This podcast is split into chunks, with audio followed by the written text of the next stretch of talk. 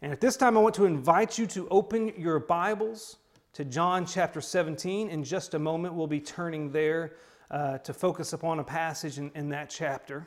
But I want to begin by, by, telling you a story that, that actually I know I, I told once before, but I don't remember when. It's about this um, atheistic college professor who announced one day to his class that he was going to prove that God didn't exist. And he, and he did this by, by issuing God a challenge. And here's the challenge He said, God, God, if, if you are real, then knock me off of this stage. I'll give you 15 minutes. Now, the whole class was stunned at how brazen the professor was. And the next few minutes were very tense because the, the, the professor continued to taunt God. Ten minutes went by, and, and the professor said, Here I am, God, I'm still waiting. And there was just a couple of minutes left in this challenge when this big 240 pound, six foot six linebacker from the football team walked by the classroom and heard the professor taunting God. And that football player walked into the classroom and knocked that professor off the stage. And when the professor finally picked himself up and, and got back on his feet, he, he looked at the football player and said, Why did you do that? And the football player said, Well, God was busy, so he sent me. Now, the truth is that God is never too busy. But it is also true that God sends people. We've been in this series called Living on Purpose, where we have been examining what God's purpose is for our lives. And so far, we, have come to understand that, that the purpose of our life is ultimately to bring glory to God. And we've seen that, that we can do that by, uh, because we were intended for His image. We were created for the express purpose of conforming to the image of his son. We, we, we see that we also were, cre- we were um, planned for his pleasure. We were created so that we could live in such a way that, it, that is pleasing to God, that makes God celebrate, makes God rejoice. And, and, and just last week, we saw that we were designed for his defense. We saw that we have this uh, identity associated with us of, of being a witness. And what that really means is that we have the responsibility, we were designed as disciples to testify to the resurrection of Jesus Christ. And today we're going to talk about what it means to be sent. You see, last week when we talked about being a witness, we saw that Jesus' last assignment for his disciples, at least according to Luke in Acts chapter 1, that, that last assignment was to be a witness. And we talked about how being a witness had to do with testifying to the resurrection. But before we jump into John 17, think about the Great Commission for a moment. Think about what two of the other gospel writers had to say was Jesus' last words to his disciples. In Matthew chapter 28, Jesus' last words were, Go therefore and make disciples of all nations, baptizing them in the name of the Father and of the Son and of the Holy Spirit, teaching them to observe all things that I command you. And in Mark chapter 16, Jesus' last words were Go into all the world and preach the gospel to the whole creation. Whoever believes and is baptized will be saved, but whoever does not believe will be condemned. See, see, based on those statements, Jesus not only assigned disciples the responsibility of testifying to his resurrection, but in his parting words, he also assigned disciples the responsibility of proclaiming the good news of salvation. You see, God's purpose, as one preacher said, God's purpose is not just for you to come to Christ, God's purpose is also to send you for Christ. You were made for his mission. And that's why Paul identified us as ambassadors for Christ in 2 Corinthians chapter 5 and verse 20. Now, do you know what an ambassador is? An ambassador is a diplomatic official of the highest rank, appointed as representative in residence by one government to another for a, a special and often temporary assignment. Now, that definition is pieced together from a couple of different dictionaries. But what does it have to do with you and I? How are we ambassadors for Christ? Well, that's going to bring us to John chapter 17. For us to understand our identification as ambassadors for Christ, we need to look at this prayer that Jesus uttered in the presence of his apostles shortly before his arrest. Now, we're only going to look at a snippet of it right now, but really the entire prayer is worth noting. But I want you to look at John chapter 17, beginning in verse 14. Let's read that for just a moment. In John chapter 17, beginning in verse 14, Jesus said in this prayer that he's praying to God in the presence of the apostles, he said, I have given them your word, and the world has hated them because they are not of the world, just as I am not of the world. I do not ask that you take them out of the world, but that you keep them from the evil one. They are not of the world, just as I am not of the world. Sanctify them in the truth. Your word is truth. As you sent me into the world, so I have sent them into the world. And for their sake, I consecrate myself, that they also may be sanctified in truth. I think there are three important conclusions that can be drawn from this prayer that, that reveal how we are Christ's ambassadors. And the first thing I want you to notice is that we have been appointed to a particular position. You see, when we put on Christ in baptism, two things happen that you might not typically think about. Yes, when, when, when one emerges from the waters of baptism, his or her sins are forgiven. And, and he, or, he or she uh, receives the gift of the Holy Spirit, and, and he or she is added to the church. Yes, those things are true, but I'm not talking about that specifically today. When we put on Christ in baptism, two other things happen that relate to ambassadorship. First, when one becomes a disciple, they undergo a, a, change of status. In particular, one's citizenship status changes. At the point that you become a new creation in Christ, you simultaneously become a new citizen of heaven. That's what Paul declared in Philippians chapter 3 and verse 20 when he said that, that our citizenship is in heaven. What does this mean? Well, if you think back to John chapter 17, Jesus is uttering this prayer right before his arrest. If you skip one chapter ahead into John chapter 18, you'll see that he's talking to Pilate in verse 36, and he tells Pilate my kingdom is not of this world. Since we as disciples are citizens of, of Christ's kingdom, that means we're not of this world either. And going back to this prayer in John chapter 17, that's exactly what Jesus said. In verse 16, he said that his disciples are not of this world. So we undergo this change of status. We become a citizen of a different kingdom. And the second thing that happens when one becomes a disciple is that they inherit a responsibility. Becoming a disciple not only results in automatic citizenship, it also results in automatic appointment. To be appointed is to be chosen for a particular job, to be selected to do a particular task. When you became a new creation, you also received the Great Commission. We just read a moment ago from John 17 how Jesus told God that he sent his original disciples in verse 18. Well, we didn't read verse 20, but it's worth mentioning here. So, going back to John 17, look at verse 20. Jesus continued his prayer saying, I do not ask for these only, but also for those who will believe in me through their word. In other words, Jesus indicated that this prayer was not just for the original disciples, it was also for future disciples. That means that when you became a follower of Christ and when I became a follower of Christ, we automatically were appointed to the role of ambassador. Your choice to receive salvation was also a choice to accept the responsibility of representation. Because ambassadors represent the kingdom to which their citizenship belongs.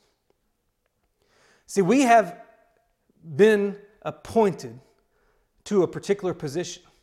And that great commission that we read from Matthew chapter 28 and from Mark chapter 16, that assignment applies to you and I as well. But as we journey here through John chapter 17, we not only discover that we have been a, a, appointed to a particular position, we also discover that we have been equipped for a specific assignment. Looking back at Jesus' prayer, look at verse 14. I have given them your word, and the world has hated them because they are not of the world, just as I am not of the world. And in verse 17, Jesus says, Sanctify them in the truth. Your word is truth. When I, when I look at what Jesus says here, I realize that, that he's indicating that he's given his disciples God's words. Now, why, why is that important? That's important because an ambassador cannot successfully function without information. Ambassadors need to know what their mission is. Ambassadors need to know with whom they should be communicating. Ambassadors, they, they need to know uh, what they should be communicating. They need to know what their country's interests are as it relates to the country to which they've been sent. And Jesus implies that he has given such information to his disciples by giving them God's word. Do you remember what Paul said about God's word in 2 Timothy chapter 3 and verse 16 and 17? All scripture is breathed out by God and profitable for teaching, for reproof, for correction, for training in righteousness, that the man of God may be complete, equipped for every good work. The implication of that verse is that God's word, which is compiled in what we call the Bible, that God's word is all sufficient. That means it contains everything we need to know to operate successfully in this life. Paul specifically said in 2 Timothy chapter 3 and verse 17 that God's word is all we need to be equipped for every good work. And that includes the work of an ambassador. Do you know what is the, what the, the, the most common excuse I hear when it comes to evangelism is? It's the I don't know enough excuse. And that excuse really bothers me.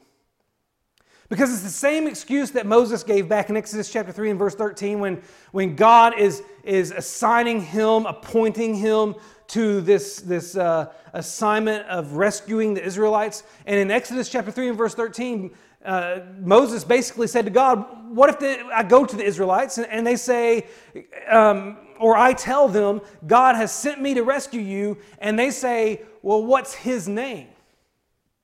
I, and Moses is saying, I, I don't know what to tell them. I don't have the answer. What Moses is really saying is, I don't know enough about you to do this. I'm not theologically advanced enough.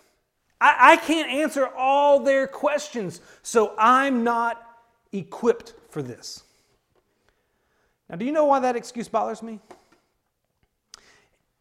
It bothers me because it is the most remediable excuse. Think about it this way why do you not know enough? It's not God's fault that you don't know enough. Because He gave us His Word, which is capable of equipping us for every good work. The reason a person doesn't know enough is because they have chosen not to know enough. They have chosen not to equip themselves. They have chosen to not be prepared. See, you may not be able to do anything about your ability to communicate. Like, like Moses, you may not be able to be a, a good orator. You may not be able to do anything about people's willingness to listen to you. And you may not be able to do anything about people's hard heartedness, but you can do something about your readiness. And I want you to notice something Jesus said earlier in that prayer in John chapter 17. You have to go back to verse 8. But if you go back to verse 8 of John chapter 17, Jesus said there I have given them the words that you gave to me. Very similar to what he said in verse 14. I have given them the words that you gave to me. But then he said something else that is just as important. The very next thing he said in John chapter 17 and verse 8 is they have received them. They have received God's words. That's, that's the key. His disciples had accepted God's word. Maybe the reason you don't know enough is because you have have not fully accepted God's word. You, you believed it, don't get me wrong, but you haven't integrated it yet. We've been equipped for a specific assignment, but far too many of us are ignoring that assignment and excusing our unpreparedness. And just as God refused to accept Moses' excuse, Scripture declares that he will refuse to accept our excuses. We need to realize that not only have we been appointed to a particular position, but we have been equipped for a specific assignment as well. And finally, when we look at John chapter 17 and this prayer that Jesus says in the presence of his disciples, we need to realize that we have been stationed in an intentional location. Jesus prayed in John chapter 17, verses 15 and 16. He said, I do not ask that you take them out of the world, but that you keep them from the evil one. They are not of the world, just as I am not of the world. Now look at verse 18. As you sent me into the world, so I have sent them into the world. We've already noted that as disciples, we are citizens of the kingdom of heaven, and, and as a result, we are not of the world. But interestingly, when Jesus prays for his disciples here, he specifically asks that his disciples not be taken out of this world because he has sent his disciples into this world. This is Christ's way of identifying where we have been stationed as ambassadors. Every ambassador has a country they represent, and every ambassador has another country to which they are sent. As Christians, we are citizens of the kingdom of heaven, but we are stationed on this earth. And that makes us representatives and residents, to use our previous definition. Representatives and residents by the kingdom of heaven to the kingdoms of men. And here's the thing our station is special because it's the same station to which Jesus was assigned. In John 17 and verse 18, Jesus said, As you sent me, so I have sent them. And in his first appearance to disciples following his resurrection, if you skip ahead to John chapter 20 and verse 21, Jesus said to them, As the Father sent me, so I am sending you. We have been deemed so important, so valuable, so useful that we have been sent to the same station that God sent Jesus. Or maybe another way to think of that Christ saw fit to leave us with the mission that he began. We have been stationed in an intentional location. And it's the same location to which Jesus was sent. Now, here's the thing we can look at John chapter 17 and get an idea of what it means for us to be an ambassador. But what is it going to take for us to fulfill our role as an ambassador? Well, for us to really get this, we're going to need to look at 2 Corinthians chapter 5, where Paul specifically called us ambassadors for Christ. And when we look at 2 Corinthians chapter 5, the first thing we're going to notice is that being an ambassador requires intensity. Now, think about it this way the presupposition of a government's ambassador is that he or she is patriotic. See, a good ambassador is motivated by his or her devotion to his or her country and, and to its interests. So, uh, so a, a, government's ambassador is going to do everything in their pa- power to represent their country well. They are devoted to their country. In like fashion, the, pres- the presupposition of an ambassador of Christ is that he or she is going to be passionate. An ambassador for Christ is motivated by his or her devotion to Christ and his kingdom. So, a, a Christian ambassador is going to do everything in his or her power to represent Christ well. See, when we say being an ambassador requires intensity, what we're talking about is passion, zeal, that motivation of devotion. And I want you to notice here in 2 Corinthians chapter 5 how shortly before Paul calls us ambassadors of Christ, he identifies two reasons for our motivation. First, he indicates that we are motivated by Christ's love for us.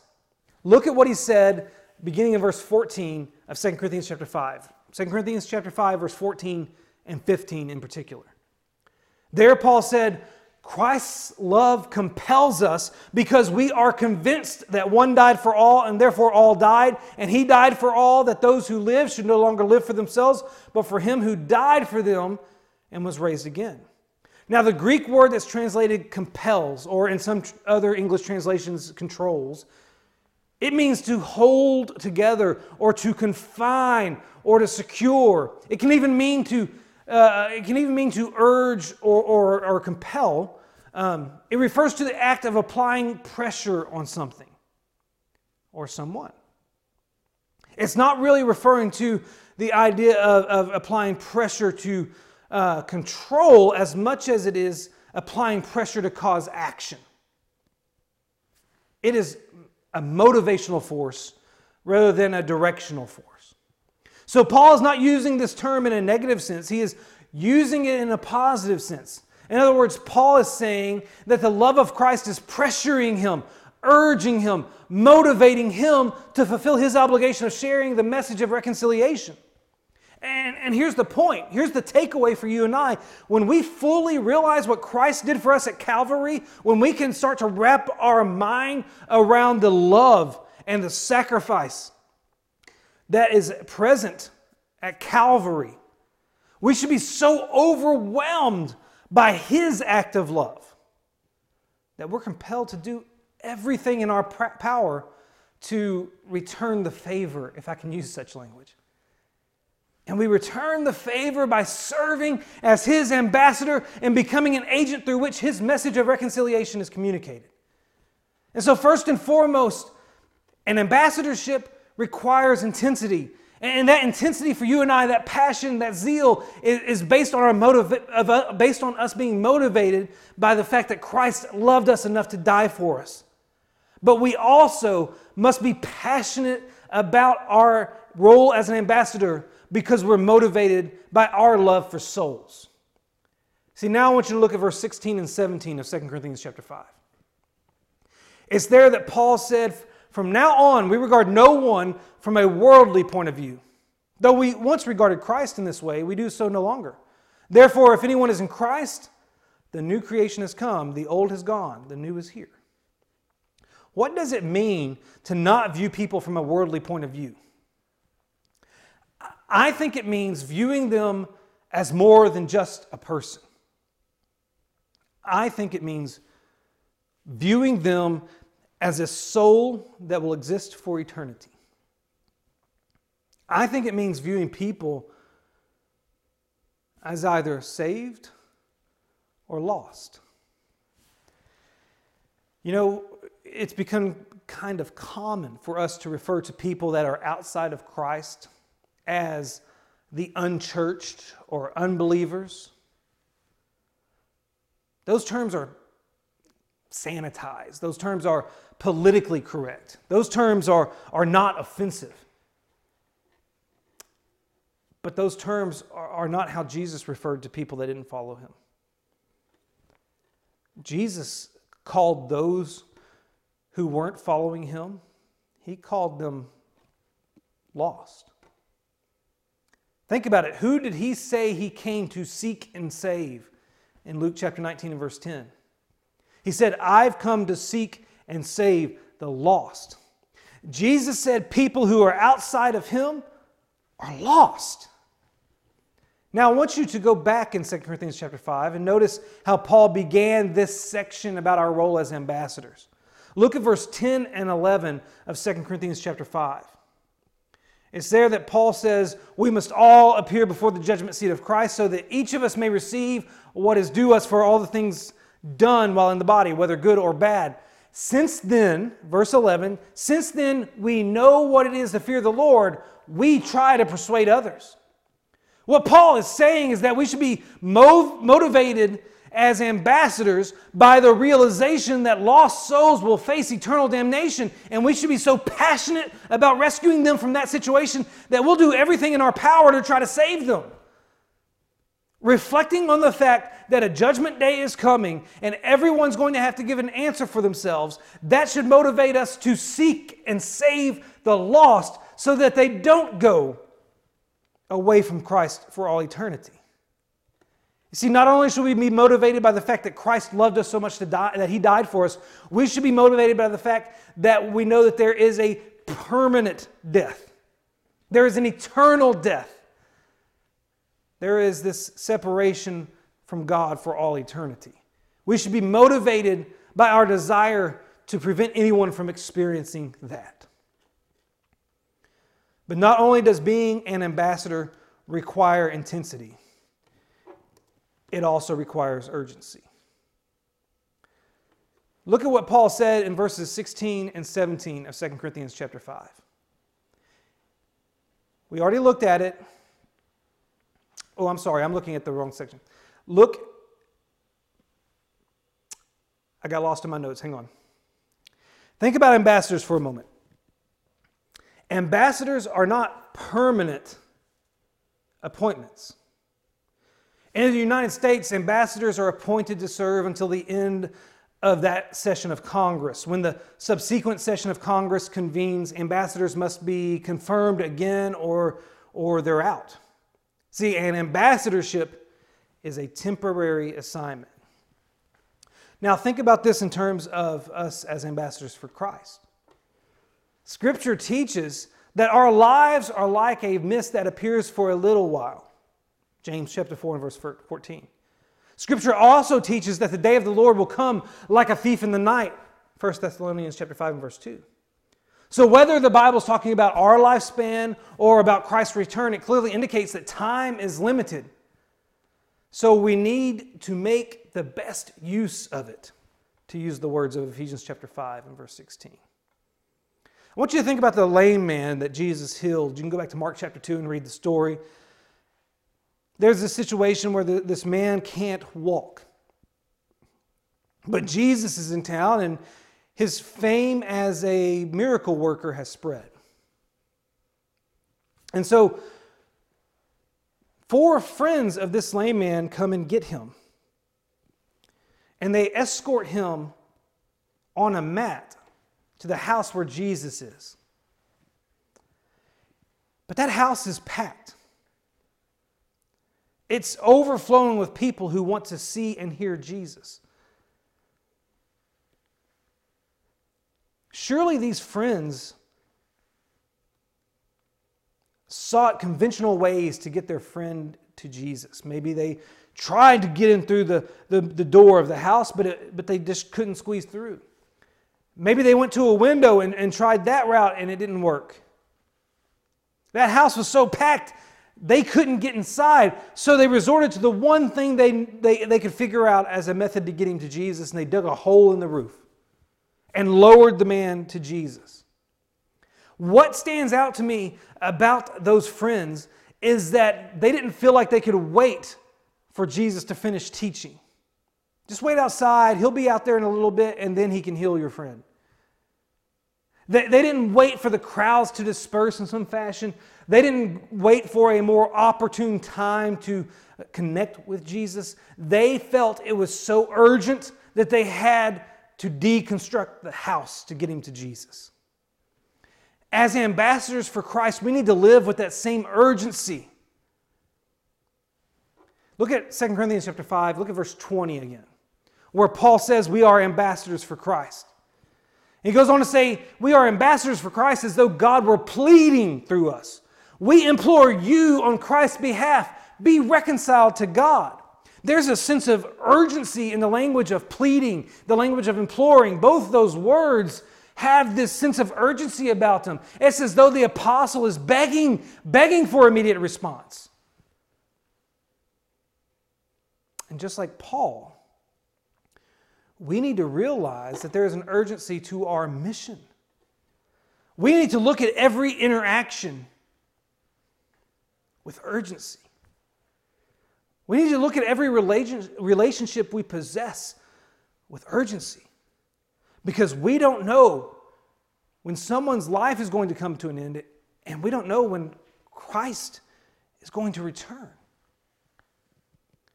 And so we need to value the time we currently have with this sense of urgency, knowing that our mission is short lived, that time is of the essence, and that the stakes are extraordinarily high because we're talking about souls.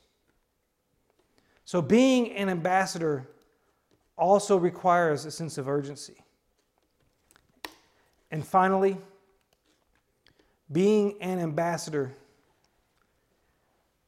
requires similarity. We gave a definition of an ambassador earlier in this lesson. And in it, we said that an ambassador is a representative in residence. A representative. That's the assignment to represent the one who sent you. That means, as ambassadors for Christ, our primary responsibility is to represent His interests in the place where we have been stationed. And there are two important implications of being a representative in residence. First, representation implies likeness. To be a representative of someone, you, you have to be like the one you're representing. I want you to go back to John chapter 17 with me. And in John chapter 17, on multiple occasions, Jesus made comparisons between himself and his disciples. In verse 8, he says, I have given them the words that you gave to me. The comparison there is they have received the same thing that, that God gave Jesus. They are recipients of the same message, the same information. In verse 14, Jesus mentioned that the world hated the disciples. In a lengthy teaching that immediately preceded this prayer, you can go back into John chapter 15 and look at verse 18, and there you'll see that Jesus declared that the world first hated him. And he went on to say, If the world hates you, know that it hated me first. And, and, going back to John 17, you look at verse 16, he said that his disciples are not of the world, just like he's not of the world. In verse 18, the disciples were sent just like he was sent. In verse 21, he prayed for his disciples to be one, just as he and the Father are one. Throughout this chapter, Jesus is offering this comparison. He's saying, I want the disciples to be like me. And I think the reason Jesus made so many comparisons is because as ambassadors, we are expected to resemble our king. Think about the instructions we have in Scripture. We're instructed to serve like Christ in John 13 and verse 15. We're instructed to love like Christ in John chapter 15 and verse 12. We're instructed to forgive like Christ in Colossians chapter 3 and verse 13. We're instructed to have the, the same mind as Christ in Philippians chapter 2 and verse 5. And we're instructed to endure suffering like Christ in 1 Peter chapter 2 and verse 21. We are expected to so imitate Christ that when people look at us, they see Him. And Paul understood this. That's why he, in Galatians chapter 2 and verse 20, he said, I have been crucified with Christ. It's no longer I who live, but Christ who lives in me. And the life I now live in the flesh, I live by faith in the Son of God who loved me and gave himself for me. You see, being a Christian is not just about bearing Christ's name, it's also about bearing his likeness. And when you look at this ambassador assignment, the one thing you have to realize is that we have to look like Christ in order to represent Christ.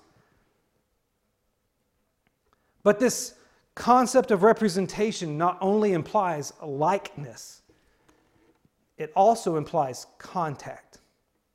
Contact between the representer and the ones to whom we're supposed to represent Christ. In other words, we're expected to interact with the world. Going back to that prayer in John 17, you remember Jesus sent us into the world. The idea of sending, which is equivalent to that command go that appears in the Great Commission, that idea of sending, that idea of going, it possesses an expectation of interaction with the world. When you look back on Jesus' life, you can see him spending time with sinners. You can see him being intentional about his interactions, about his relationships. You can see him going from one town to another town. You can see him in pursuit of people. In order for you and I to be mission minded like him, in order for you and I to represent him, we have to spend time with, we have to be intentional about, we have to pursue lost people. We have to target lost people. We have to develop relationships with lost people. We will never reach the lost if we colonize ourselves and just spend time with the righteous. I think this is why, or at least part of the reason why, Jesus gave us the metaphor of salt and light. In Matthew chapter 5, verse 13 through 16, Jesus compared Christians to salt and light. He said, You are the salt of the, salt of the earth, but if salt has lost its taste, how shall its saltiness be restored? It is no longer good for anything except to be thrown out and trampled under people's feet. You are the light of the world. A city set on a hill cannot be hidden. Nor do people light a lamp and put it under a basket, but on a stand, and it gives light to all in the house. In the same way, let your light shine before others so that they may see your good works and give glory to your Father who is in heaven. What's the point of calling us salt and calling us light? What do we learn from the salt and light metaphors that's applicable to, to our role as ambassadors? Think about it. The one thing that salt and light have in common is that they both require proximity in order to be effective. Salt can only preserve or heal or flavor if it has contact with the other object. Light can only guide if it has contact with the other object. So, in order for us to fulfill our role as salt and light on this earth, we have to be intentional about coming in contact with lost people. Our, our similarity to Christ entails us also pursuing people like Christ.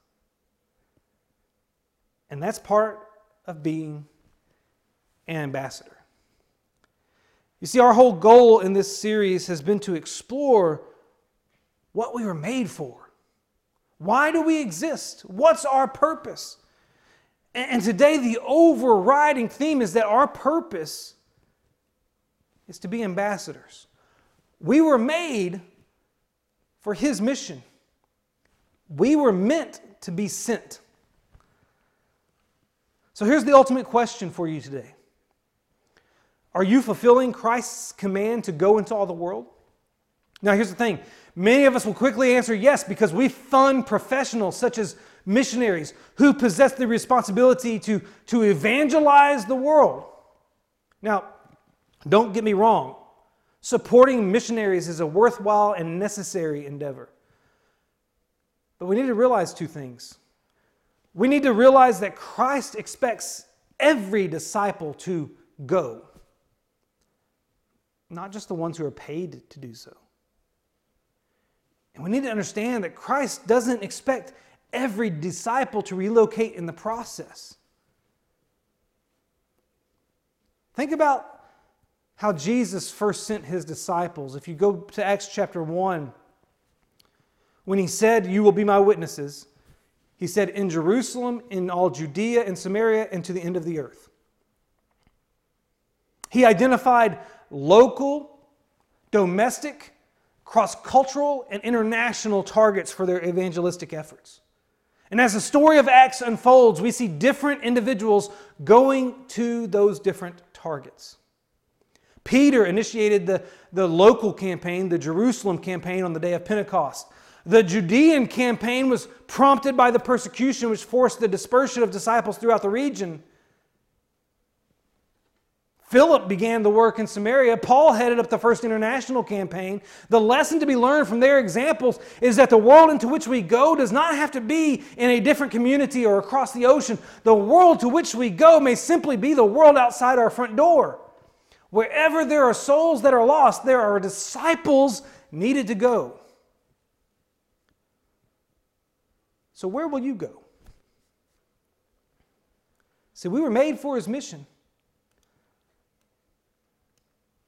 And right outside the front door is the mission field. Are you fulfilling that mission? Are you an ambassador? If not, what needs to change in your life today so that you fulfill that role? Because we were made for His mission. Maybe as you've listened to this lesson today, you've, you've, you've realized that you're not in Christ, that you're not a disciple, that you're lost. You can be found today. If you confess your faith that Jesus Christ is the risen Son of God, if you will repent of your sins, and if you'll be baptized for the forgiveness of those sins, you will be found. And you will be numbered among the disciples, and you will be appointed an ambassador. If that's a need you have today, please reach out to one of our, our elders, one of our ministers, even reach out to our office email. Uh, we will get in contact with you and we will assist you.